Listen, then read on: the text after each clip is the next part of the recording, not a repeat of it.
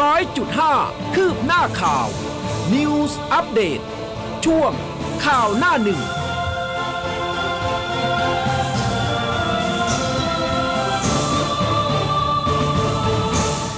อรุณสวัสดิ์คุณผู้ฟังค่ะ ต้อนรับเข้าสู่เช้าวันอังคารนะคะ 15 มีนาคม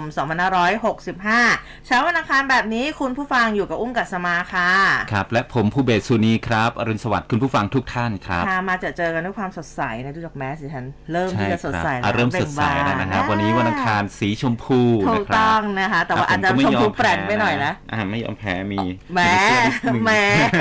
เออนะโดยไม่ได้นัดหมายจริงๆนะอันนี้ก็คือสีแบบโทนเดียวกันเลยนะทั้งหน้ากากอุ้มแล้วก็แบบว่าลายเสื้อของคุณภูเบศนะคะฮะเข้ามารับชมกันได้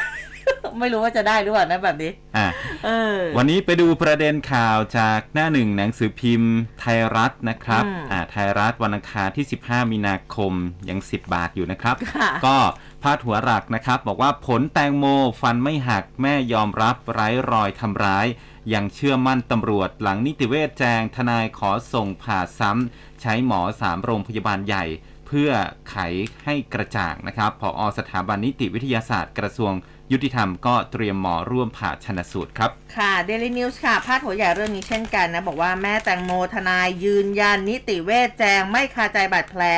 ลอกหนังพิสูจน์ไร้รอยช้ำฟันครบทุกซี่ ร่างเน่าเปื่อยปกติปราศจากการโดนทำร้ายนะคะแล้วก็มีภาพของทางคุณแม่ของคุณแตงโม พร้อมกับทีมทนายความก็แถลงค่ะ เข้าฟังผลชนสูตรที่สถาบันนิติเวชยันไม่คาใจบาดแผลขณะที่แพทย์หญิงคุณหญิงพรทิพย์โรจนสุนันพร้อมสังเกตการผ่าพิสูจน์แล้วก็ทนายรณรงค์แก้วเพชรนะคะ ยื่นหนังสือผู้ตรวจการแผ่นดิน ตรวจสอบตำรวจกล่าวหาเลือกปฏิบัติค่ะ ครับ คุณแม่ก็ชู 2 นิ้วด้วยนะครับบอกว่าสู้ๆนะอ่าคุณฮะแม่ยังไหวอยู่นะครับ และเมื่อวานนี้กกตเคาะออกมาแล้วนะครับ 22 พฤษภาคมเลือกตั้งผู้ว่ากทม และก็พัทยารับสมัคร 31 มีนาคมถึง 4 เมษายน ชี้ป้อมยุบสภาเลือกตั้งต้นปี แฉมีใบสั่งใช้บัตรใบใบเดียวนะครับบิ๊กป้อมคว่ำวงข้าวพักเล็ก เรียกมูลเรียกเข้ามูลนิธิป่ารอยต่อเคลียร์ใจกันครับ ค่ะแนวหน้านะคะ เรื่องของการเมืองก็พาดหัวใหญ่นะบอกบอกว่าการเมืองเดือดเลยนะคะบิ๊กป้อมส่งสัญญาณยุบสภาปลายปี หลังเสร็จสิ้นประชุมเอเปกเดือนพฤศจิกายนนี้ เตรียมเลือกตั้งใหม่ต้นปี 2566 เป็นของขวัญปีใหม่ให้กับประชาชนกำชับพักเล็กนะคะร่วมดินเนอร์รัฐบาลกกตประกาศ 22 พฤษภาคมชิงผู้ว่ากทมค่ะ แล้วก็ด้านข้างนะคะก็มีภาพของพลเอกประยุทธ์จันโอชาท่านนายกรัฐมนตรี เป็นประธานในพิธีเปิดเที่ยวบินปฐมฤกษ์นะคะท่าอากาศยานนานาชาติเบตงที่ยะลานะ คือจะบอกว่าชุดที่แต่ละท่านใส่นี่สวยมาก ๆ เลยนะ ครับผมเออก็เป็นเสื้อผ้านะครับอ่าลาเป็นยเป็นผ้าแบบพื้นเมืองอะผ้าบาเตะออนะครับเออลายลายยะลาร่วมใจเออสวยจริงๆนะคะครับผมอ่าก็มีประเด็นเกี่ยวกับเรื่องของโควิด -19 นะครับยาย่าป่วยโควิดครับนักร้องโอ้ยแนนซี่ยา ตั้งท้อง 6 เดือนพบติดเชื้อด้วยอืมสบคจ่อคลายหลายกิจกรรมกรมวิทยาศาสตร์การแพทย์ยันไม่ต้องกังวลครับ ค่ะเดลินิวส์นะคะ ก็มีภาพเหมือนกันนะ มีคุณยาย่า มีคุณแนนนี่ แล้วก็มีสามสาววง Red Velvet ด้วยในอันนี้ของเกาหลีใต้นะคะ แล้วก็มีพาดหัวไว้บอกว่าผวาโอ i ครอน BA 2.2 ในไทยเนี่ย ตอนนี้มีป่วยแล้ว 4 รายนะคะ พบป่วยโอ i ครอน BA 2.2 สายพันธุ์ฮ่องกงในไทยแล้ว 4 ราย นายกเตรียมนั่งหัวโต๊ะถกสบคชุดใหญ่ 18 มีนาคมนี้ จอคลายล็อกให้ประชาชนใช้ชีวิตปกติ เดินหน้าเศรษฐกิจ มั่นใจในระบบสาธารณสุขยังรองรับได้ แล้วก็เก็บเตียง ไว้ให้ผู้ป่วยสีเหลืองแล้วก็สีแดงค่ะ ครับ ก็มีภาพเหตุการณ์คาหนังคาขาวนะครับ ชุดสืบสวน กกดสบุกจับกลุ่มนายสุทัศน์หรือว่าหมึกสามสิงห์อายุ 50 ปีนะครับบนสะพานลอย หน้าตลาดบางขุนศรีถนนจรันสนิทวงศ์หลังจากลักพาตัวเด็กชายเอกนามสมมุติครับอายุ 13 ปี ชาวกัมพูชามาขอทานตามสะพานลอยอืมพาดหัวเอาไว้บอกว่าตามรอยรวบขอทานวัย 50 ปี ลวงเด็กเขมร ชุดสืบสวนลากคอขอทานรุ่นใหญ่ ลักพาตัวเด็กชายชาวเขมรมานั่งขอทานตามสะพานลอยครับ ค่ะ ส่วนเรื่องของรัสเซียยูเครนนะคะ ก็ยังคงเป็นประเด็นที่ต้องติดตามค่ะแนวหน้ามีพาดหัวไว้บอกว่า ยิงถล่มเมืองท่ามาริอูโปนะคะ รัสเซียบุกหนัก ฆ่าชีวิตชาวยูเครนกว่า 2,000 เชเลนสกี้ฝากเตือนนาโตระวังถูกจถูกจรวดหมีขาวโจมตีค่ะ ครับผม ทางไทยรัฐก็มีเรื่องนี้เช่นเดียวกันนะครับ บอกว่าเคียฟลุกเป็นไฟ เจ้าหน้าที่กู้ภัยของยูเครนก็ช่วยกันขนย้ายชาวบ้านที่ได้รับบาดเจ็บออกจากกลุ่มอาคารพักอาศัยที่ลุกเป็นไฟ หลังจากถูกกระสุนปืนใหญ่ของกองทัพรัสเซียยิงถล่มภายในย่าน โอโบลอนนะครับไม่ไกลจากศูนย์ราชการใจกลางกรุงเคียฟ พาดหัวหลักเอาไว้เรื่องนี้นะครับ บอกว่าสหรัฐขู่หมี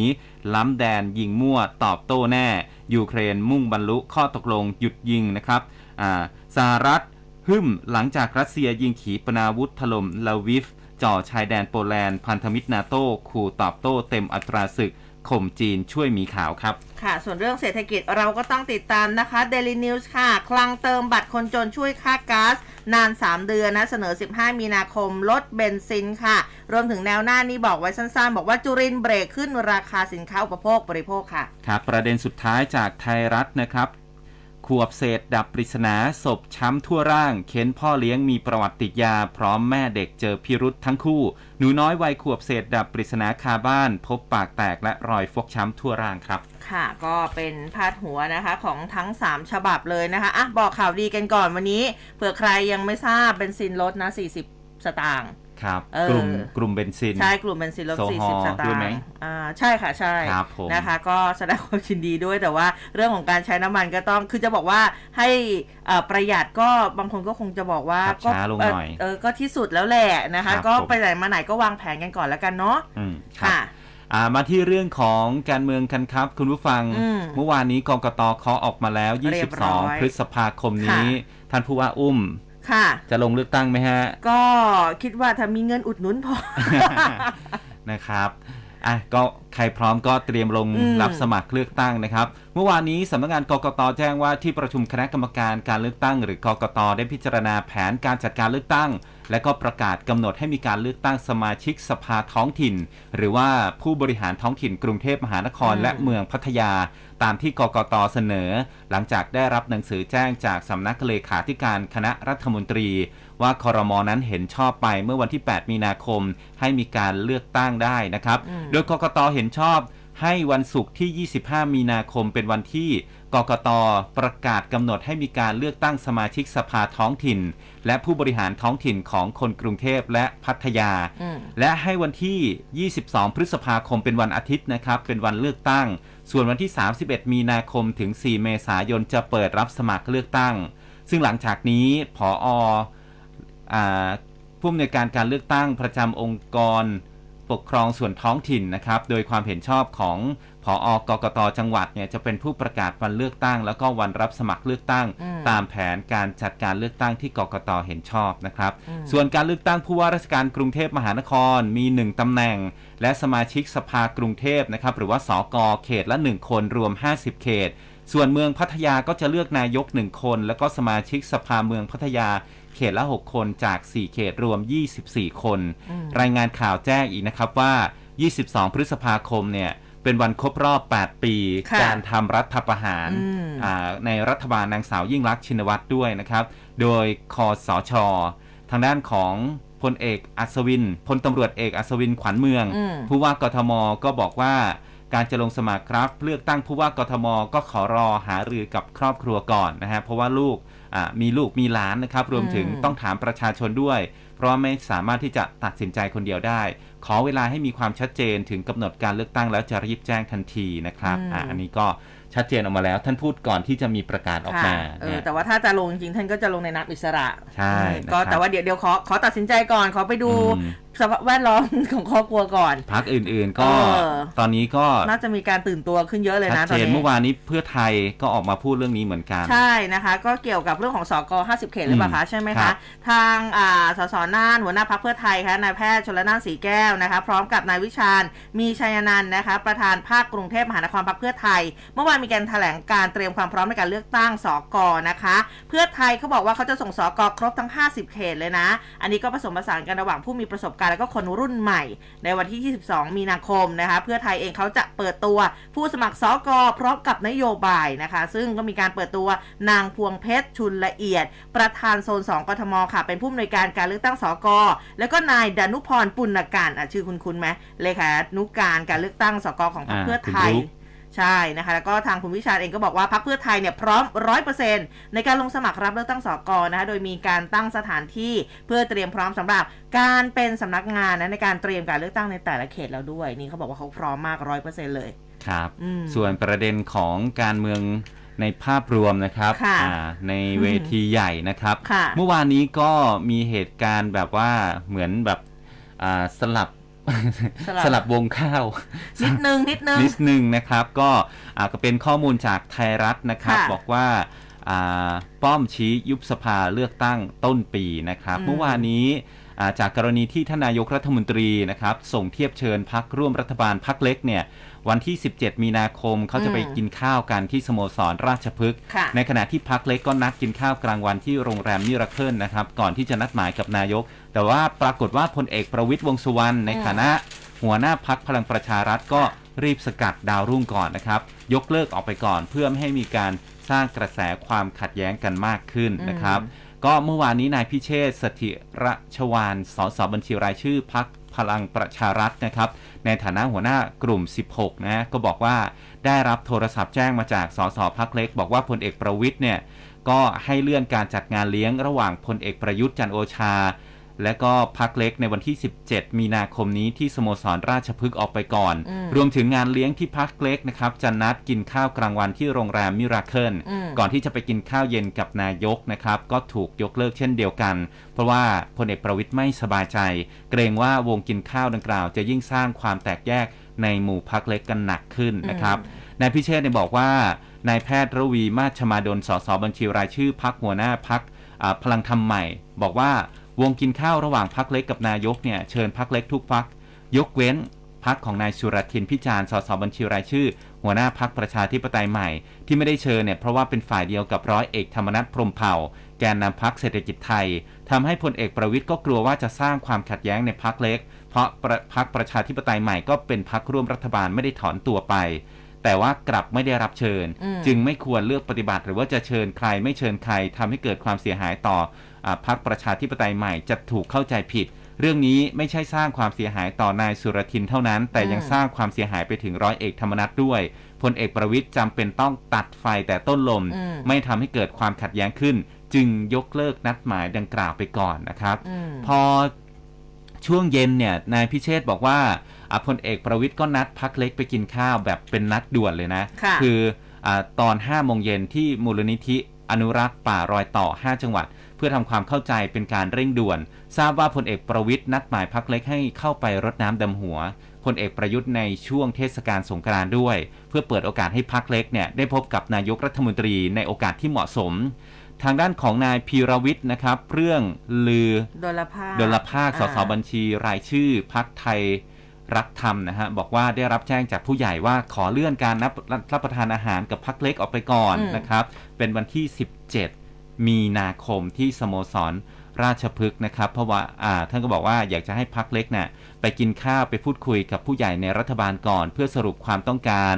แล้วค่อยไปคุยกับท่านนายกนะครับอืมอืมอ๋อ เมื่อวานนี้ก็เป็นประเด็นนะคะแต่ว่าก็มีอีกอีกอีกพักหนึ่งนะอืมคุณชัชวานคงอุดมนะหัวหน้าพักพลังท้องถิ่นไทยก็บอกว่า ยังไม่ได้รับการติดต่อแจ้งยกเลิกการนัดหมาย ระหว่างพรรคการเมืองขนาดเล็กกับท่านนายกในวันที่อืม17นะแล้วก็บอกว่าไม่ได้รับการติดต่อจากพลเอกประวิทย์นะคะ ให้ไปที่บ้านมูลนิธิป่ารอยต่อ 5 จังหวัดภาคตะวันออกด้วยเย็นเมื่อวานนี้ เออ แล้วก็ไม่แน่ใจนะว่าสรุปนี้ได้ไปหรือเปล่านะอ่านะครับเออก็ทางด้านนายสุรทินพิจารณ์สสบัญชีรายชื่อพักประชาธิปไตยใหม่บอกพูดออกมาพูดนะครับเรื่องของ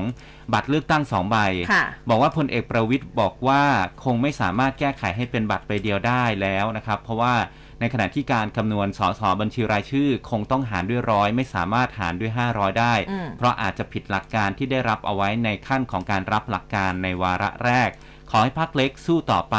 ขณะเดียวกันพลเอกประวิทย์ก็มอบข้าวสารให้กับพักเล็กนะครับ แต่ละพักเอาไปแจกจ่ายชาวบ้าน ในนามพักเวลาลงพื้นที่ด้วยเพื่อบรรเทาความเดือดร้อนของชาวบ้าน ผู้สื่อข่าวก็รายงานนะครับ บอกว่าในการพูดคุยกันพลเอกประวิทย์เนี่ย ได้เน้นย้ำขอให้ทุกคนสามัคคีกัน และระมัดระวังเรื่องของการพูดหรือให้สัมภาษณ์ เพราะว่ายังต้องทำงานร่วมกันในรัฐบาลต่อไปค่ะและในการพูดคุยไม่ได้คุยถึงการปรับคณะรัฐมนตรีเร็วๆนี้นะครับ แต่ว่าพลเอกประวิทย์บอกให้พักเล็กอยู่ช่วยรัฐบาลทำงานไปจนถึงช่วงการประชุมเอเปกและหลังจากการประชุมเอเปกเดือนพฤศจิกายนแล้วก็จะมีการยุบสภา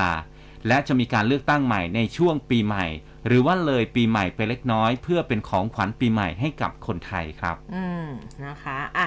มาดูท่านนายกกันบ้างเมื่อวานนี้นะคะ อย่างที่โปรยๆไปท่านไปเปิดสนามบินเบตงอ่าอ่าเมื่อวานนี้ประมาณ 10โมงนะคะที่ท่าอากาศยานดอนเมือง ท่านนายกรัฐมนตรีพลเอกประยุทธ์จันทร์โอชาและคณะค่ะ ออกเดินทางด้วยสายการบินนกแอร์เที่ยวบิน DD6260 ไปยังท่าอากาศยานนานาชาติเบตงนะที่ตำบลยะรมอำเภอเบตงจังหวัดยะลานะคะอะคุณภูเบศโชว์อ่าภาพโชว์ภาพให้แล้วนะคะท่านนายกค่ะ เพื่อเป็นประธานในพิธีเปิดเที่ยวบินปฐมฤกษ์ท่าอากาศยานนานาชาติเบตงจังหวัดยะลานะคะ ก่อนเดินทางนี่นะคะท่านก็ถ่ายภาพหมู่ร่วมกับคณะเป็นที่ระลึก ก่อนรับมอบภาพวาดฝีพระหัตถ์ในสมเด็จพระกนิษฐาธิราชเจ้า กรมสมเด็จพระเทพรัตนราชสุดาสยามบรมราชกุมารี ซึ่ง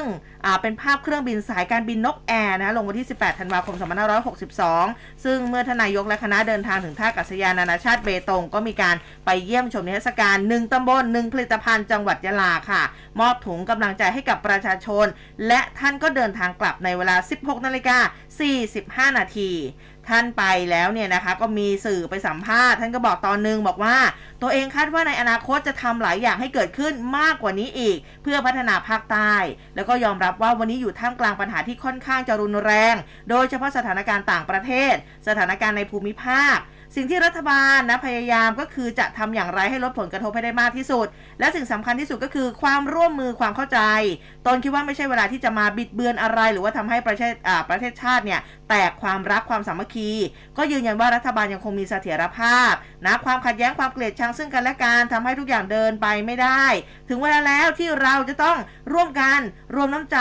ร่วมรักร่วมสามัคคีกันให้ได้ โดยเฉพาะอย่างยิ่งสถานการณ์ที่เกิดขึ้นในปัจจุบันนะว่าเราจะแก้ปัญหานี้ให้ผ่านพ้นไปได้อะไรยังไง แน่นอนว่ารัฐบาลไม่มีความสุข ตนเองก็คิดทั้งเช้ากลางวันแล้วก็เย็น 3 เวลามีบ่ายด้วยอะสี่เวลา ทุกวันเลยนะว่าจะแก้ไขปัญหาอย่างไร แล้วก็หารือกับพรรคร่วมรัฐบาลแล้วก็คอรมอมาโดยตลอดครับ เออฮะ อะมาที่เรื่องของสถานการณ์โควิด -19 กันหน่อยครับ ค่ะก็เมื่อวานนี้มีโผล่ไทย 4 รายนะครับสำหรับสายพันธุ์โควิด ที่พบในฮ่องกงนะครับ ใช่ค่ะ ก็ข้อมูลจากเทเรนิวครับ นายกก็เตรียมนั่งหัวโต๊ะ ถกสบคชุดใหญ่ 18 มีนาคมนี้จ่อคลายล็อกให้ประชาชนใช้ชีวิตกันได้ตามปกตินะครับ เมื่อวานนี้แพทย์หญิงอภิสมัยศรีรังสรรค์ผู้ช่วยโฆษกสบค บอกว่าสถานการณ์ทั่วโลกนะครับ ตอนนี้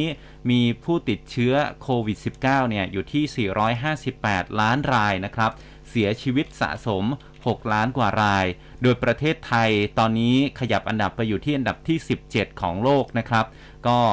อ่าส่วนผู้ป่วยรายใหม่ของเรานะครับ ตรวจด้วย RT-PCR แล้วก็อืม ATK รวมนะครับ เพิ่มเป็น 37,780 รายนะครับ ยอดผู้ป่วยสะสมในประเทศไทยก็ 3 ล้าน2นะครับ เสียชีวิตเนี่ยสะสม 23,778 รายค่ะเมื่อวานตัวเลขผู้เสียชีวิตยังเยอะอยู่นะครับ อยู่ที่ 69 ราย มากที่สุดก็เป็นในพื้นที่กรุงเทพมหานครนะครับ และตอนนี้ที่สำคัญคือผู้สูงอายุประมาณ 2 ล้านคนยังไม่ได้รับวัคซีนโอ้ ก็ขอย้ำให้พาผู้สูงอายุไปรับการฉีดวัคซีนด้วยนะครับ เพื่อให้เกิดความปลอดภัย โดยเฉพาะอย่างยิ่งในช่วงเทศกาลสงกรานต์ควรระมัดระวัง ส่วนการฉีดเข็มที่ 1 ตอนนี้ทั่วประเทศถามว่าฉีดเท่าไหร่แล้วนะครับ53 ล้านรายเกือบจะ 54 แล้วนะครับ แล้วก็เข็มที่ 2 เนี่ย อยู่ที่ 49 ล้านราย เข็มที่ 3 21 ล้านราย คุณหมอเบิร์ตนะครับ บอกด้วยว่ากรณีที่มีผู้ป่วย 4-5 หมื่นรายติดต่อผ่านระบบของ สำนักงานหลักประกันสุขภาพแห่งชาติ 1330 เพื่อเข้าสู่ระบบการรักษานั้นอืมทางด้านของสปกสบควันเดียวกันก็พิจารณาว่าเป็นเรื่องสำคัญ มีการอ่ามีระเบียบการประเมินคัดแยกผู้ป่วยโควิด -19 สำหรับโรคโควิด -19 สำหรับ u s e p Plus นะครับ โดยสบคก็ขอย้ำเหมือนที่เคยร่วมมือกับผู้ประชาชนก่อนหน้านี้นะครับ บอกว่าถ้าหากว่าอาการไม่รุนแรงอืมอยู่ในระดับสีเขียวขอให้เข้าสู่ระบบของสปสช ขอสงวนเตียงไว้ให้ผู้ที่มีอาการระดับสีเหลืองและสีแดง ซึ่งก็ให้ติดต่อผ่านสายด่วน 1669 นะครับของกระทรวงและก็กระทรวงสาธารณสุข จะมีการปรับเกณฑ์กำหนดให้ผู้ป่วยสีแดง ให้สอดคล้องกับสถานการณ์มากยิ่งขึ้นอืมแต่ไรก็ตามแม้ว่าจะมีอัตราการติดเชื้อเพิ่มขึ้นนะครับ แต่ว่าระบบสาธารณสุขยังอยู่ในเกณฑ์ที่รองรับได้ มีความเป็นไปได้ว่าการประชุมสบคชุดใหญ่วันที่ 18 มีนาคมนี้อืมอาจจะมีการผ่อนคลายกิจการหรือกิจกรรมต่างๆ เพื่อให้ประชาชนดำเนินชีวิตและเศรษฐกิจได้เป็นปกติ แต่ว่ายังคงต้องเน้นย้ำการปฏิบัติ ตามมาตรการครอบจักรวาลอยู่ครับ อืมนะคะอะพอพูดถึงเรื่องของผ่อนคลายผ่อนปรนอะเมื่อวานนี้นะคะ ท่านผู้ว่ากทมค่ะพลตำรวจเอกอัศวินขวัญเมือง มีการลงนามในประกาศกรุงเทพมหานครฉบับที่ 51 มีผลวันนี้แล้วนะคะ เนื้อหาโดยสรุปในประกาศฉบับนี้ก็คือ สามารถจัดประชุมสัมมนาจัดงานในโรงแรม ศูนย์แสดงสินค้า ศูนย์ประชุม สถานที่จัดนิทรรศการห้างสรรพสินค้าศูนย์การค้าคอมมูนิตี้มอลล์นะคะสถานที่ให้บริการห้องประชุม ห้องจัดเลี้ยงสถานที่จัดเลี้ยงหรือสถานที่อื่นที่มีลักษณะคล้ายกัน โดยยึดถือการปฏิบัติดังนี้นะคะ ก็คือให้ปฏิบัติตามมาตรการปลอดภัยสำหรับองค์กรที่กำหนด ก็คือดำเนินการตามแนวปฏิบัติที่กระทรวงสาธารณสุขร่วมกับสำนักงานส่งเสริมการจัดประชุม และนิทรรศการองค์การมหาชนกำหนดอย่างเคร่งครัด การบริโภคเครื่องดื่มแอลกอฮอล์ในงานเนี่ยนะคะก็อ่าเฉพาะสถานที่ที่ผ่านการตรวจประเมินชา plus หรือว่าไทย stop covid 2 plus แล้วเท่านั้นนะคะ แล้วก็บริการบริโภคสุรา หรือเครื่องดื่มที่มีแอลกอฮอล์ได้ไม่เกิน 5 ทุ่ม ส่วนจำนวนผู้เข้าร่วมงานให้พิจารณาตามความเหมาะสมของสถานที่ ภายใต้แนวทางดำเนินการตามประกาศฉบับที่ 45 ข้อที่ 6 นะคะ แล้วก็ กรณีนอกเหนือจากที่กำหนดไว้ในประกาศนี้เนี่ยเจ้าของสถานที่ผู้ประกอบการผู้ใช้บริการผู้ร่วมกิจกรรม และบุคคลอื่นที่เกี่ยวข้องยังคงต้องดำเนินการ ตามประกาศกรุงเทพมหานครเรื่องสั่งปิดสถานที่อะใครที่เอาจริงๆเนี่ยช่วงนี้การวางแผนการแต่งงานมีงานอะไรหลาย ๆ อย่างเนี่ยนะคะ คือเห็น หลายคนนะคะที่อ่ารู้จักนะคะตอนนี้เนี่ยเขาแต่งงานผ่านซูมอืมรุ่นน้องอุ้มนะครับเออเขาก็จัดอยู่ที่บ้านอะไรแบบนี้แต่ก็แต่งชุดสวยเลยนะ ทุกคนแขกอะไรแบบนี้แต่คืออ๋อวันนั้นอุ้มไม่ได้ไปเอออุ้มไม่สะดวกอะไรแบบเขานี้แต่สูงว่าไหมไม่ไม่ไม่อุ้มไม่สะดวกไงอ๋อเอออุ้มไม่สะดวกแต่ว่าแบบ คือก็เห็นจากภาพคือก็ก็ต้องใช้วิธีนี้ แต่ว่าณตอนนี้เนี่ยเขาผ่อนคลายได้แล้วนะคะยังไงก็อ่าลองลองดูนะในเรื่องของมาตรการนะคะว่าสถานที่เนี่ย คือเขาต้องผ่านการประเมินชา plus ด้วยไงครับไทย stop covid 2 plus ด้วยอันนี้ก็ต้องเช็คนิดนึงอืมเออนะคะก็ผ่อนปรนกันแล้วนะคะเพราะว่าเอ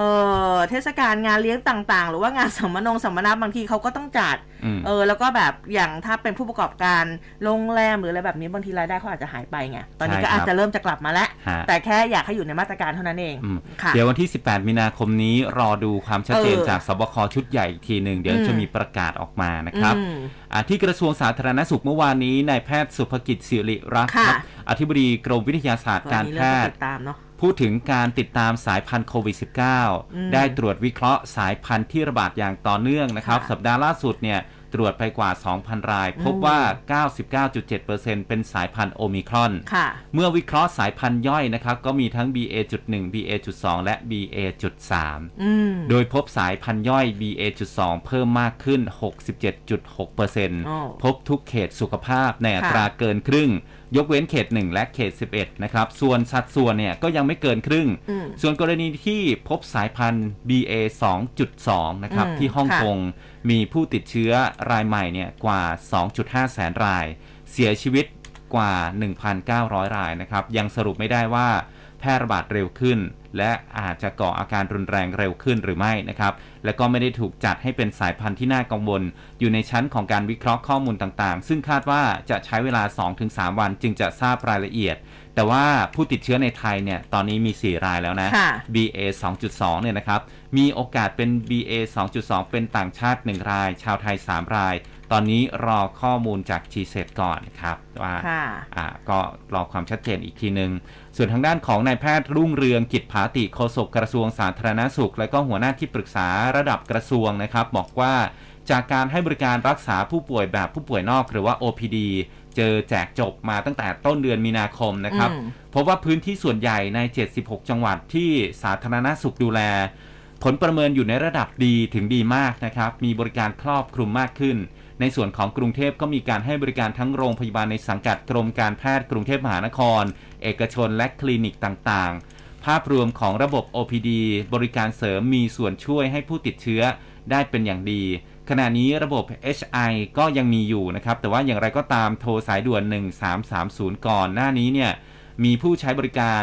ใช้บริการจำนวนมากจากอืมเดิมที่สูงถึง 90,000 รายต่อวันค่ะมีผู้ป่วยรอสายตกค้างจำนวนมาก แต่ว่าหลังเปิด OPD เจอแจกจบนะครับ ก็ทำให้มีผู้โทรใช้บริการเหลือแค่4ถึง50,000 รายต่อวัน ในจำนวนนี้มีกว่า 30,000 รายสามารถเข้าสู่ระบบการรักษาได้แล้วนะครับ อืมนะคะ อันนี้ก็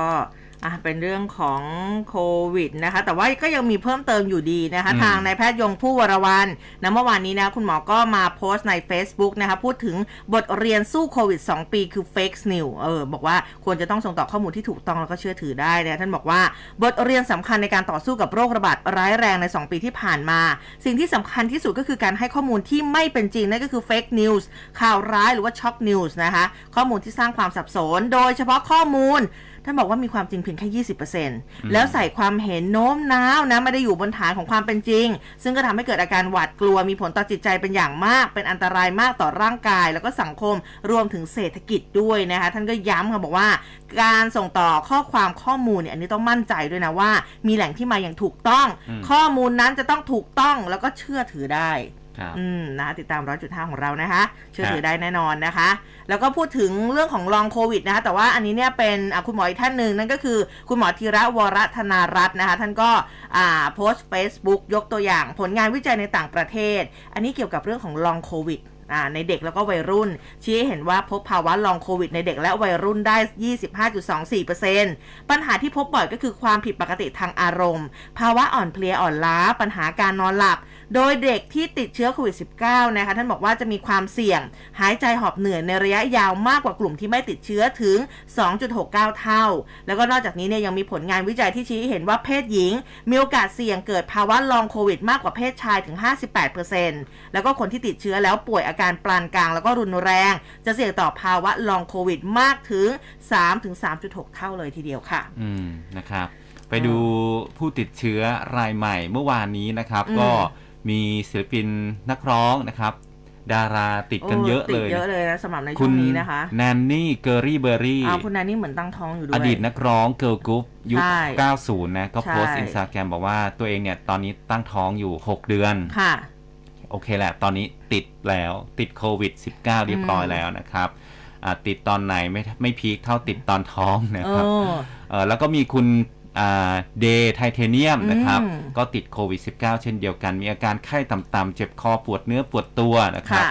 และยาย่าอรุษยา น้องย่าของเรา ยาย่านะครับ ก็โพสต์ว่าตัวเองก็ติดโควิด -19 นะครับ ผลตรวจออกมานะฮะ ก็แจ้งทุกคนไปเรียบร้อยแล้วอืมและมีอีกคนหนึ่ง อันนี้ไม่ใช่ดารา แต่ว่าเป็นคนดังที่ทุกคนทั่วโลกรู้จักอืม บารักโอบามาอ๋ออดีตประธานาธิบดีสหรัฐวัยซี60 ปีซั่นนี้ก็ไม่รอดเนาะก็ไม่รอดเหมือนกันนะครับ ติดเชื้อโควิด -19 มีอาการเจ็บคอมา 2-3 วันแล้วนะครับอืมแต่ว่าโดยรวมเนี่ย อาการก็ยังรู้สึกดีอยู่ แต่ค่ะอ่าอดีตสตรีหมายเลขหนึ่ง คุณมิเชลโอบามาก็มีผลเป็นลบอยู่นะครับอืมอ่าก็ฉีดวัคซีนกันครบแล้วนะฮะแต่ก็ติดนะฮะท่านฝากบอกมาด้วยว่า ใครยังไม่ได้ฉีดก็ควรไปอืมรีบไปฉีดซะน่านะครัรับกเลยนะคะครับอะทีนี้ไหนๆคุณไปเรื่องของต่างประเทศขอ แตะนิดนึงแล้วกันนะคะกัมพูชาค่ะมีการเปิดให้ซื้อยาโมนูพิราเวียได้ที่กระทรวงไปรษณีย์แล้วก็ โทรคมนาคมโอ้เออ นะคะโฆษกกระทรวงไปรษณีย์และโทรคมนาคมของกัมพูชาค่ะเขาบอกว่าตั้งแต่เมื่อวานเป็นต้นไปบรรดาร้านขายยา และประชาชนทั่วไปในกรุงพนมเปญสามารถซื้อยาต้านไวรัสโมนูพิราเวียได้โดยตรงที่กระทรวงอ่าไปรษณีย์แล้วก็โทรคมนาคมนะคะ ขณะที่ต่างจังหวัดสามารถซื้อได้ที่ที่ทำการไปรษณีย์โดยประชาชนสามารถซื้อได้1ถึง10กล่อง แล้วก็ร้านขายยาเนี่ยนะคะซื้อได้ 10ถึง100กล่องโอ้โหเออโอ้โหหวังว่าบ้านเราคงไม่ได้แห่ไปซื้อกับเขาด้วยนะครับเออไม่แน่ใจเหมือนกันว่าบ้านเขาเรามีนี่แบบว่าแจกกฎแจกมงอย่างกฎเดียวหมายอะไรหรือเปล่านะคะ ก็ไม่แน่ใจเหมือนกันอะอันนี้มาแจ้งให้ทราบกันนะคคะรับผมไปตามต่อกันที่คดีของคุณแตงโมครับอืมข้อมูลจากมติชนนะครับ บอกว่าแม่แตงโมทีมทนายฟังผลชนสูตร ตำรวจชี้ไม่พบทำร้ายร่างกายฟันไม่หักนะครับค่ะเมื่อวานนี้นะครับมีรายงานความคืบหน้าคดีการเสียชีวิตของคุณแตงโมดารานักแสดงที่ตกจากเรือสปีดโบ๊ทกลางแม่น้ำเจ้าพระยานะครับ แพทย์หญิงคุณหญิงพรทิพย์โรจนสุนันท์สมาชิกวุฒิสภาในฐานะ คณะกรรมาธิการสิทธิมนุษยชน และสิทธิเสรีภาพ การคุ้มครองผู้บริโภควุฒิสภา ให้สัมภาษณ์ที่รัฐสภานะครับ กรณีคุณแม่ของแตงโมเนี่ยขออายัดศพ เพื่อให้สถาบันนิติวิทยาศาสตร์กระทรวงยุติธรรมชนสูตรรอบสองบอกว่าตามคำแนะนำที่คุยกับคุณแม่ของแตงโมและทนายความ ก็ทราบว่าผลตรวจศพ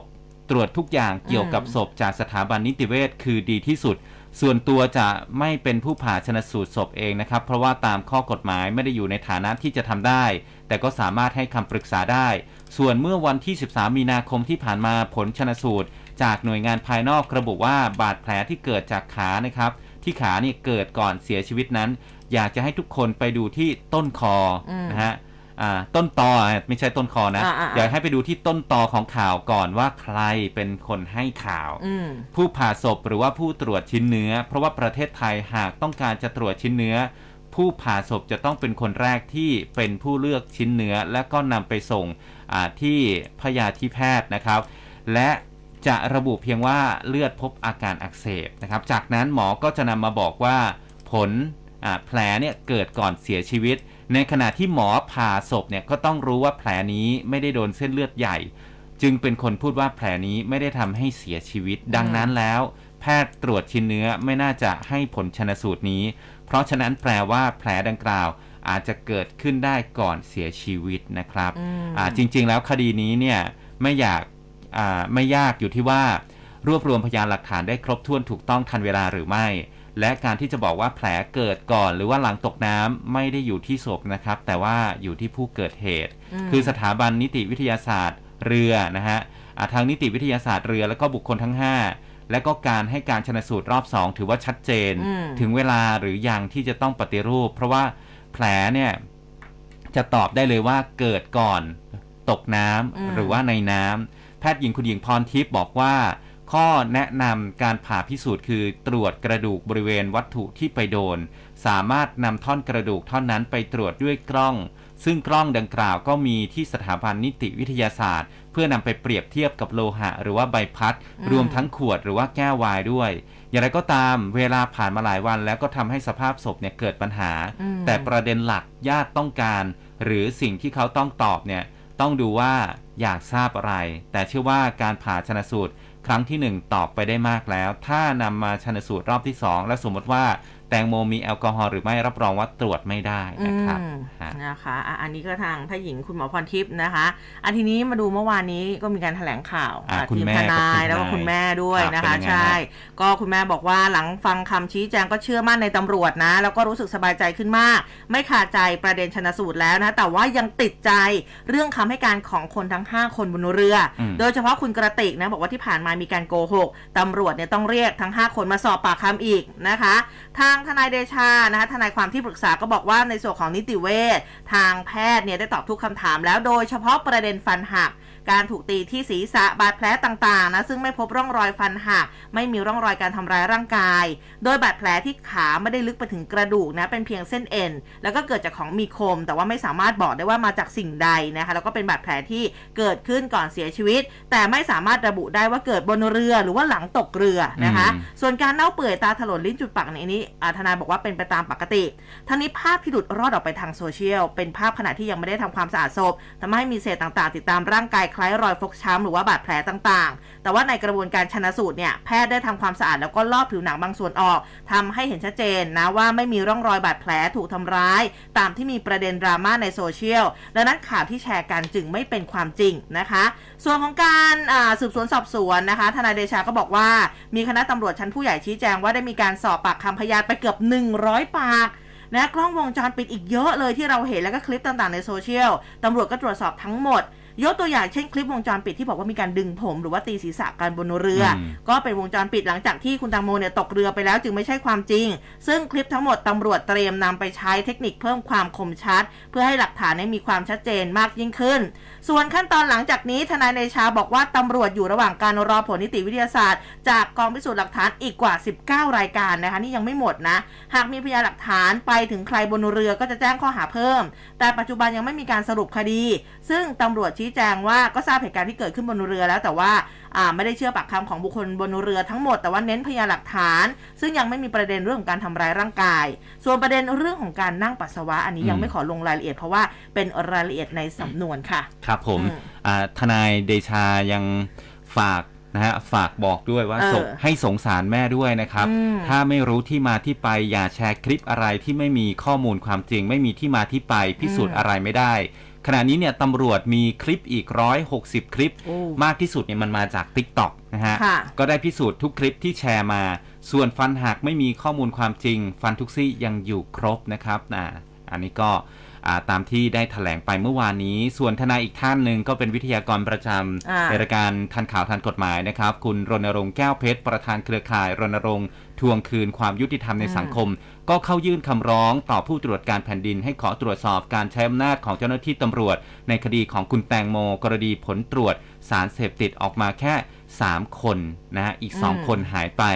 ทนายรณรงค์เนี่ยบอกว่าไม่แน่ใจนะว่าคนที่อยู่บนเรือมีความสนิทชิดเชื้อกับผู้ใหญ่ ในสำนักงานตำรวจแห่งชาติหรือไม่ ถึงไม่สามารถที่จะเลี่ยงนะฮะอ่าถึงถึงสามารถที่จะเลี่ยงไม่ตรวจหาสารเสพติดได้ หากมีเหตุที่อ้างว่าไม่ตรวจตามข้อกฎหมายก็อยากจะทราบว่าเป็นไปตามข้อกฎหมายข้อใดอืมและเจ้าหน้าที่รัฐได้ใช้ดุลพินิษในในเป็นไปตามรัฐธรรมนูญมาตรา 27 หรือไม่ หรือพรบป้องกันและปราบปรามยาเสพติด มีข้อกฎหมายเปิดช่องให้เจ้าหน้าที่รัฐเลือกปฏิบัติต่อบุคคลหรือบุคคลใดได้ จึงต้องการให้ผู้ตรวจการแผ่นดินเนี่ยตรวจสอบประเด็นนี้ ถ้าหากพบว่านะครับมีการใช้ดุลพินิษไม่ชอบด้วยกฎหมาย ก็ขอให้ดำเนินการส่งหน่วยงานที่เกี่ยวข้องตรวจสอบกันต่อไปนะครับอืมในขณะเดียวกันเนี่ยทางผู้สื่อข่าวก็รายงานว่าที่ท่าเรือนะฮะท่าน้ำพิบูลสงครามหนึ่งค่ะอำเภอเมืองนนทบุรี แฟนคลับของคุณแตงโม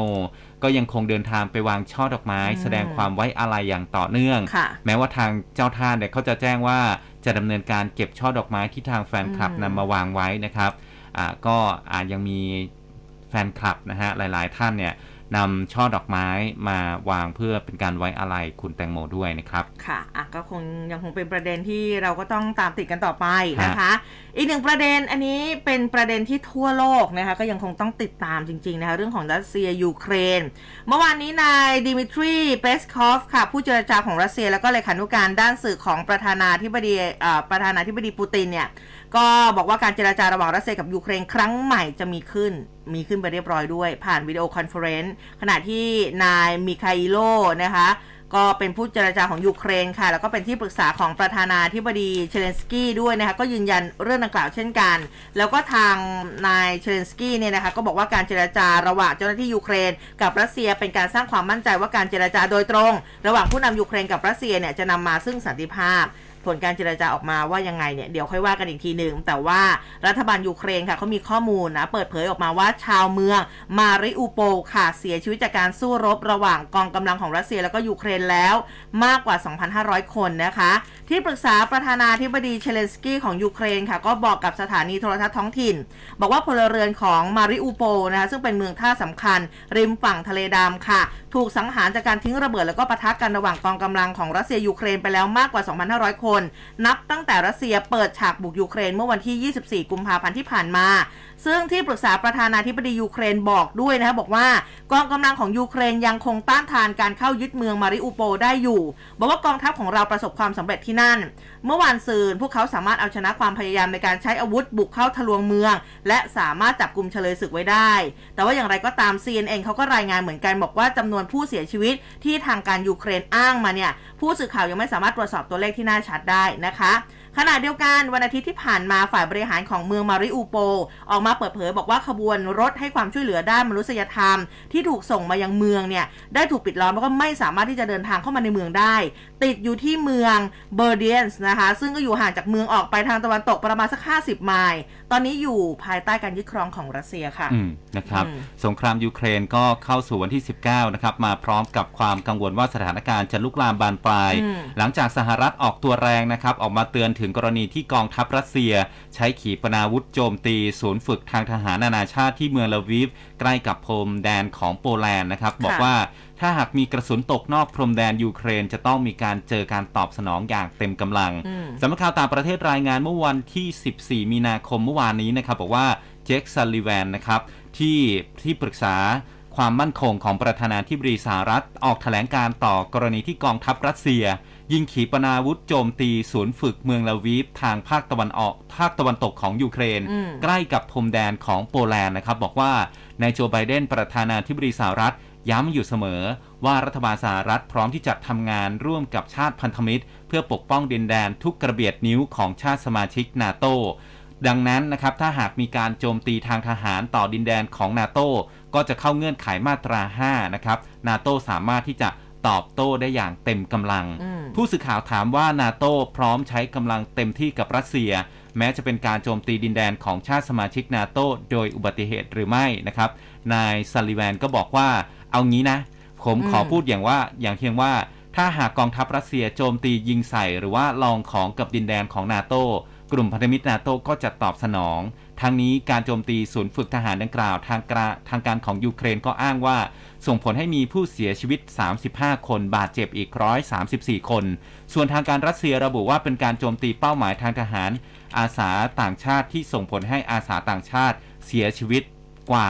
180 คนแล้วอืมนายซาลิแวนก็ยังพูดนะครับ ถึงกรณีที่มีรายงานข่าวบอกว่า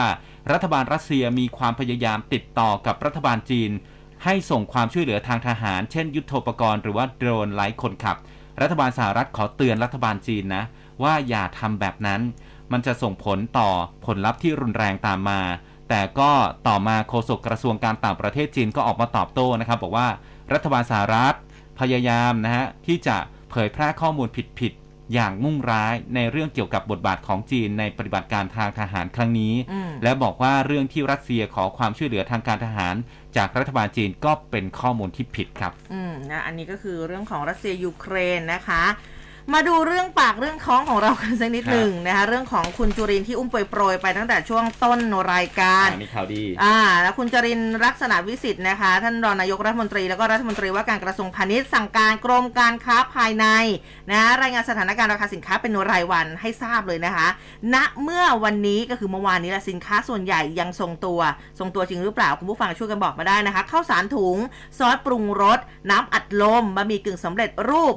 ส่วนหมวดเครื่องซักล้างก็ยังราคาเดิมๆอยู่นะคะ แล้วก็หมูเนื้อแดงนี่บอกว่าทรงตัวตลอดทั้งสัปดาห์ เฉลี่ยทั้งประเทศอ่าทั้งประเทศนี่เขาบอกว่ากิโลกรัมละร้อยห้าสิบอืมเออนะในขณะที่ในห้างเนี่ยก็จะเป็นราคาชี้นำตลาดได้ดี อยู่ที่ร้อยสามสิบสี่บาทต่อกิโลกรัมอุ้ยดิครัฉับนต้องไปห้างแล้วหลังจากที่เจอมากิโลละห้าร้อยเนี่ยเออนะ นอกจากนี้ยังมีสินค้าที่ปรับลดลงอย่างเนื้อไก่นะก็ลดลงนะเมื่อเทียบกับเดือนกุมภาพันธ์ที่ผ่านมา เครื่องใช้ไฟฟ้าที่แต่ละห้างนำมาจัดโปรโมชั่นก็ลดราคากันอย่างต่อเนื่อง ไข่ไก่ปรับขึ้นเล็กน้อยนะคะเมื่อเทียบกับเดือนที่แล้ว ราคาเฉลี่ยไข่ไก่ทั้งประเทศเบอร์ 3 อันนี้อยู่ที่ฟองละ3บาท46 สตางค์แล้วก็ผลิตภัณฑ์นมนะที่มีผู้ประกอบการยื่นขออนุญาตปรับขึ้นราคา 1 ยี่ห้อ แต่ทางกรมการค้าภายในยังไม่อนุมัติให้ปรับขึ้นราคานะคะ โดยขณะที่หมวดอาหารกระป๋องอาหารสัตว์ อันนี้ยังไม่อนุญาตให้ปรับขึ้นราคาเช่นกัน แต่ก็ยอมรับว่าตอนนี้ต้นทุนมีการปรับสูงขึ้นจริง จากผลกระทบความขัดแย้งของรัสเซียยูเครน ส่งผลให้เหล็กทำกระป๋องอีกอันนี้นี่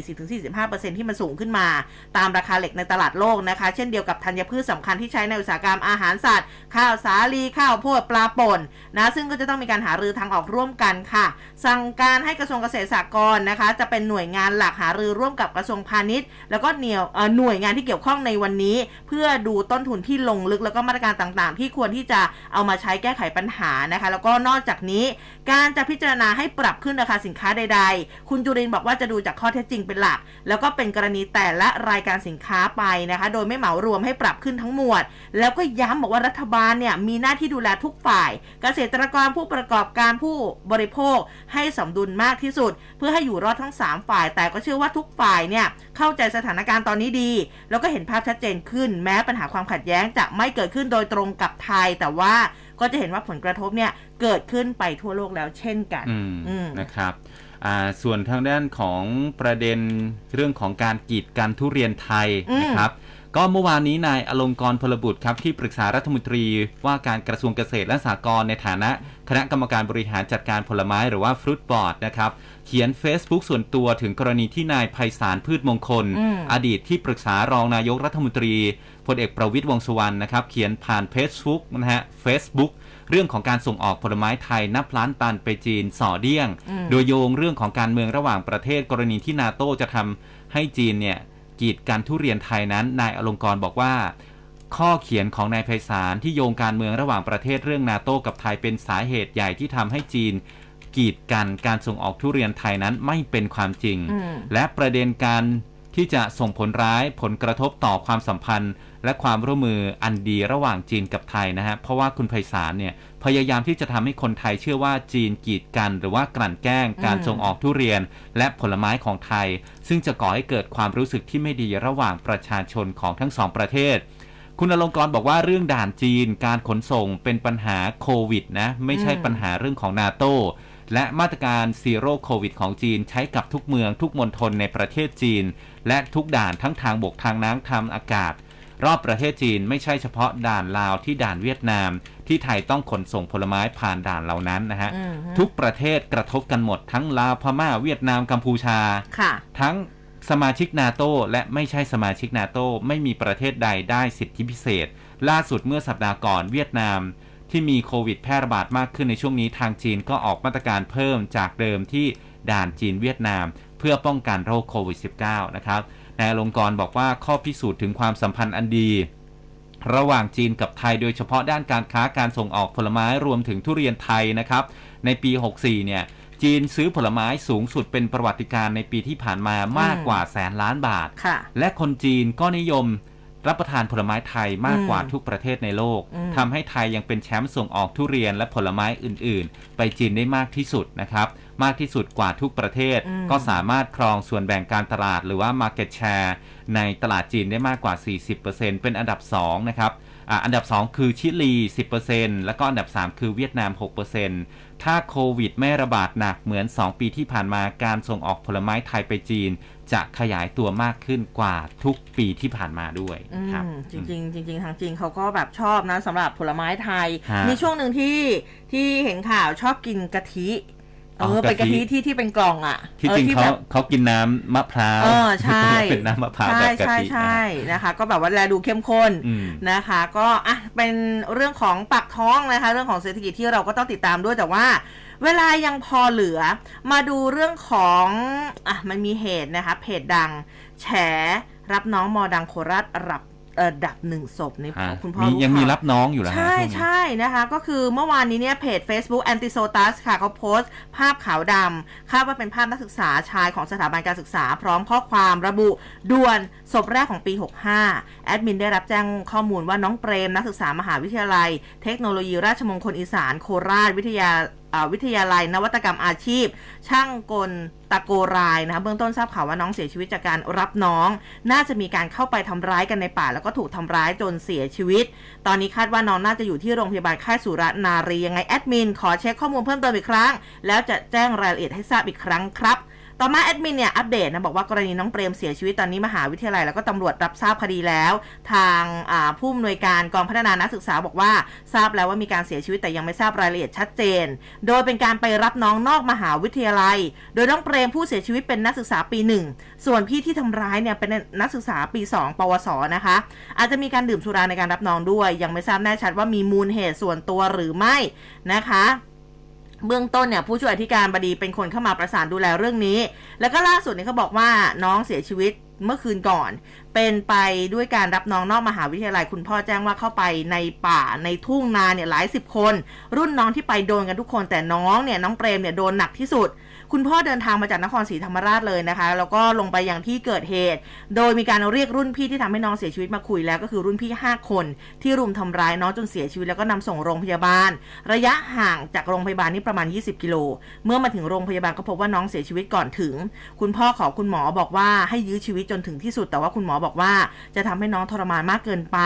ตอนแรกเนี่ยก็บอกว่ารุ่นพี่โกหกว่าไปเล่นบอลแล้วน้องเกิดช็อกขึ้นมาในภายหลังก็รับสารภาพบอกว่ามาจากการรับน้องนั่นเอง อื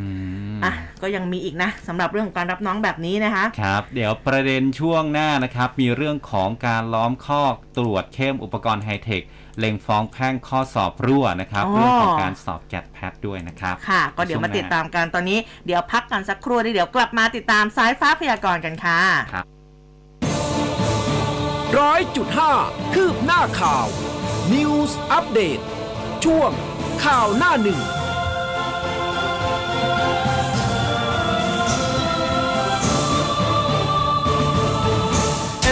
Radio Network. พ ร้อม ด้วยเครือข่ายคลื่นวิทยุ FM ทั้งในกรุงเทพและทั่วภูมิภาค รวม 47 สถานี ในการออกอากาศครอบคลุมทั่วประเทศ m c o t Radio Network พร้อม ด้วยการบริหารคลื่นความถี่ บุคลากรและสิ่งอำนวยความสะดวกที่ครบจบในหนึ่งเดียว m c o t Radio Network พร้อม ด้วยจุดแข็งของธุรกิจวิทยุที่มีเครือข่ายครอบคลุมทั่วประเทศ ผนวกกับความร่วมมือของพันธมิตรในการพัฒนาเครือข่ายโดยไม่หยุดนิ่ง m c o t Radio Network พร้อม ด้วยการทำหน้าที่เป็นสื่อกลางในการเสนอข้อมูล ข่าวสารที่ถูกต้อง เที่ยงตรงมากกว่า 7 ทศวรรษ m c o t Radio Network พร้อมเป็นผู้นำเสนอเนื้อหาที่น่าเชื่อถือ เที่ยงตรงและรวดเร็ว ร่วมคุยข่าวผ่านทาง 468 3999 และ Official Line at mcot news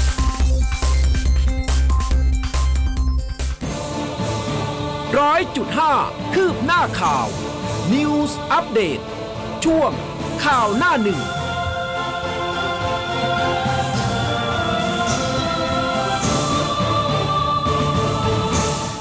เอาละค่ะ ช่วงสุดท้ายของรายการแบบนี้นะคะ เราไปพูดคุยกับคุณโกศินทร์เสียงวัฒนาหัวหน้าเวรพยากรณ์อากาศกรมอุตุนิยมวิทยาในช่วงสายฟ้าพยากรณ์ค่ะ สายฟ้าพยากรณ์โดยกรมอุตุนิยมวิทยา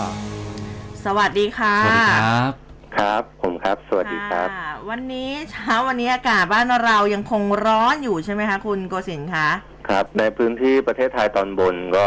เว้นทางภาคเหนือกับภาคตะวันออกเฉียงเหนือนะครับ อืม ที่อาจจะมีลักษณะของฝนเข้ามาได้อ๋อเพิ่มขึ้นนะครับ ส่วนในพื้นที่ภาคกลาง ภาคตะวันออกรวมทั้งในพื้นที่กรุงเทพมหานคร และปริมณฑลเอง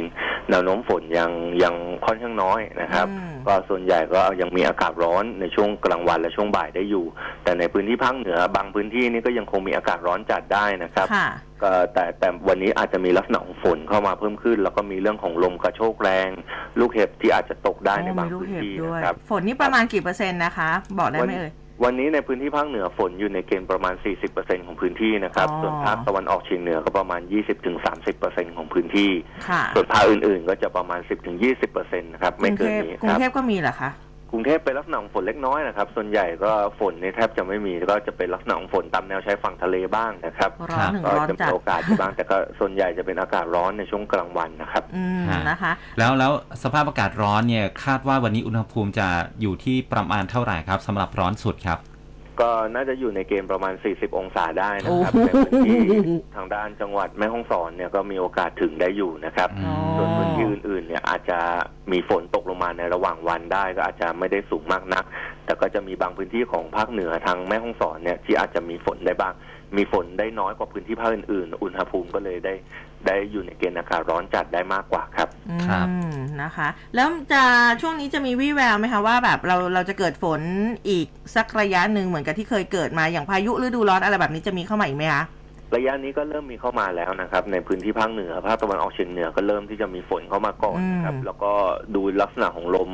ใต้และลมตะวันออกเฉียงใต้นะครับ ก็เริ่มที่จะมีกำลังแรงขึ้น ก็น่าจะทำให้ในพื้นที่ประเทศไทยตอนบนเนี่ยตั้งแต่ในช่วงวันพรุ่งนี้ไปน่าจะค่อย ๆ มีฝนเข้ามาเพิ่มขึ้นนะครับอืมนะคะ มีส่วนไหนอยากเพิ่มเติมไหมคะสำหรับเช้าวันนี้ ครับสำหรับลักษณะอากาศโดยทั่วๆไปในช่วงของวันนี้ก็ยังคงเป็นอากาศร้อนถึงร้อนจัดนะครับ ก็อาจจะต้องดูแลรักษาสุขภาพกันด้วยในประชาชนในพื้นที่ประเทศไทยตอนบนนะครับค่ะแล้วก็ในบางพื้นที่ในระยะนี้เนี่ยจะเริ่มมีลักษณะของฝนฟ้าขนอง ลมกระโชกแรงแล้วก็ลูกเห็บตกได้นะครับอืมก็จะต้องระมัดระวังในเรื่องของฝนฟ้าขนองกันไว้ด้วยครับ ค่ะสำหรับเช้าวันนี้ขอบพระคุณมากนะคะครับ สวัสดีครับค่ะสวัสดีครับสวัสดีค่ะ เออ ก็อะช่วงนี้ยังคงร้อนอยู่นะฮะนะคะ เวลาร้อนๆจะจัดที่มันร่างกายโหยหิว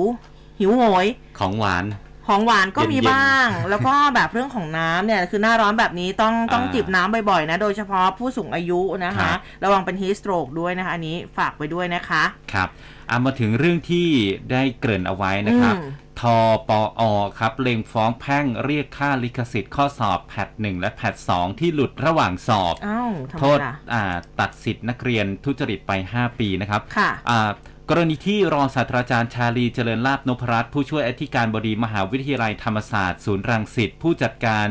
ระบบสอบ TCAS 65 ที่ประชุมอธิการบดีแห่งประเทศไทยได้เข้าแจ้งความกับพันตำรวจโท วิรวัตนิยมทรัพย์สารวัตรสอบสวนสพคลองหลวงนะครับ แจ้งว่าช่วงบ่ายของวันที่ 13 มีนาคม ผู้จัดการระบบสอบ TCAS 65 เป็นผู้จัดการสอบรายวิชา g a t p a t นะครับและรายวิชาสามัญ9วิชา สำหรับนักเรียนชั้นม .6 ทั่วประเทศ เพื่อที่จะนำคะแนนสอบเนี่ยไปยื่นเข้าศึกษาต่อในมหาวิทยาลัย ก็ได้รับข้อมูลจากผู้ดูแลเว็บไซต์เด็กดี .com นะครับ บอกว่ามีการเผยแพร่ภาพของแบบทดสอบในรายวิชาสอบคัดเลือกวิชาแพทหนึ่งอืมหรือว่าความถนัดทางวิทยคณิตศาสตร์ ที่เขาสอบไปเมื่อวันที่ 12 มีนาคมที่ผ่านค่ะมาในช่วงบ่ายนะครับ และวิชาแพท2นะครับ ก็ความถนัดทางวิทยาศาสตร์ สอบไปเมื่อวันที่ 13 มีนาคมรอบเช้า ผ่านทางแอปพลิเคชัน SnapArcs นะครับอือฮึอ่าก็เป็นแอปพลิเคชันสำหรับการส่งคำถามเพื่อให้คนช่วยกันหาคำตอบอืมลักษณะก็มีอ่าภาพถ่ายข้อสอบบางส่วนนะฮะอืมหลุดออกไปนะครับ 6 รูปนะฮะ 6 ข้อสอบ การกระทำนี้อาจจะเป็นส่วนหนึ่งของการกระทำทุจริตการสอบ ก็ถือเป็นการละเมิดลิขสิทธิ์ ทรัพย์สินทางปัญญาของสมาคมที่ประชุมอธิการบดีแห่งประเทศไทยนะครับ รองศาสตราจารย์ ดรชาลี ก็ในฐานะผู้จัดการระบบสอบการคัดเลือกอาบุคคลเข้ารับการศึกษาในสถาบันอุดมศึกษาหรือว่า TCAS ของที่ประชุมอธิการบดีแห่งประเทศไทยนะครับ บอกว่าทปทแจ้งความที่สพคลองหลวง พบว่าข้อสอบทั้ง 2 วิชาเนี่ยถูกเผยแพร่ในเว็บ SnapAsk นะครับอืมติวเตอร์ ดังนั้นหลังจาก แจ้งความเพื่อลงบันทึกประจำวันไว้เป็นหลักฐานแล้วนะครับ ทปอ ได้ดำเนินการสอบสวน โดยได้ประสานขอความร่วมมือนะฮะ ขอข้อมูลผู้ดำเนินการแอปพลิเคชันเนี่ยที่มีการเผยแพร่ข้อสอบทั้ง 2 วิชา เพื่อขอข้อมูลการทุจริต ตรงนี้อาจจะไม่ได้รับข้อมูลเพราะว่าทราบว่าแอปนี้นะฮะเปลี่ยนมือ อืม คือเปลี่ยนจากคนไทยเป็นต่างชาติแล้วอ่าทางทปอค่ะก็มั่นใจว่าจะสามารถหาตัวผู้ทำการทุจริตได้ภายใน 2-3 วัน แต่ไม่สามารถเปิดเผยวิธีการได้นะครับ เบื้องต้นตัวนักเรียนที่ทำการทุจริตจะถูกตัดสิทธิ์สอบเป็นเวลา 5 ปีอืมและเนื่องจากข้อสอบที่ถูกเผยแพร่เป็นลิขสิทธิ์ของทปอ ดังนั้นแล้วจึงจะมีการแจ้งความดำเนินคดีทางแพ่ง เพื่อเรียกร้องค่าเสียหายแก่ผู้ทำการทุจริต และผู้เข้าร่วมขบวนการด้วยนะครับ อืมนะคะอะอันนี้ก็เป็นเรื่องของการสอบที่ผ่านมาด้วยเนาะใช่ครับนะคะ ก็มีดราม่าอยู่หลายประเด็นอยู่เหมือนกันนะคะ แต่ว่าอะพอพูดถึงเรื่องของสอบนะคะ มันก็เกี่ยวเนื่องถึงเรื่องของครูครับนะอันนี้ก็เป็นประเด็นค่ะ ทางสสบัญชีรายชื่อพักประชาธิปัตย์คุณกนกวงตระงาน ก็บอกว่ากรณีที่มีการแชร์ข่าวครูอัตราจ้างเงินเดือน3,800อืม วุฒิปริญญาตรีเอกปฐมวัยด้วยงบประมาณจากการบริจาคของโรงเรียน อันนี้ก็บอกว่าเป็นปรากฏการณ์ที่รัฐบาลแล้วก็กระทรวงศึกษาธิการเนี่ยต้องให้ความสำคัญแล้วก็กลับมาทบทวนนโยบายนะครับโดยเฉพาะเงินเดือนของนักศึกษาจบใหม่อืมแล้วก็การให้ความสำคัญกับคุณภาพการศึกษาของโรงเรียนขนาดเล็ก ซึ่งก็จะต้องวิเคราะห์ถึงบริบทการศึกษาของไทย แล้วก็ปัญหาเศรษฐกิจของประเทศ ที่จะต้องรีบแก้ไข ขออย่าปล่อยให้เป็นเพียงข่าวที่ผ่านไป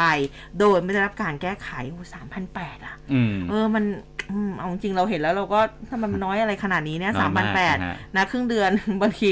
เออซื้อของแป๊บเดียวก็หมดแล้วอะน้อยน้อยกว่าอัตราค่าแรงขั้นต่ำด้วย อืมครับนะคะอะอันนี้ก็ก็เป็นเป็นประเด็นที่นำมาหยิบยกให้ได้ทราบกันนะคะ อีกหนึ่งนาที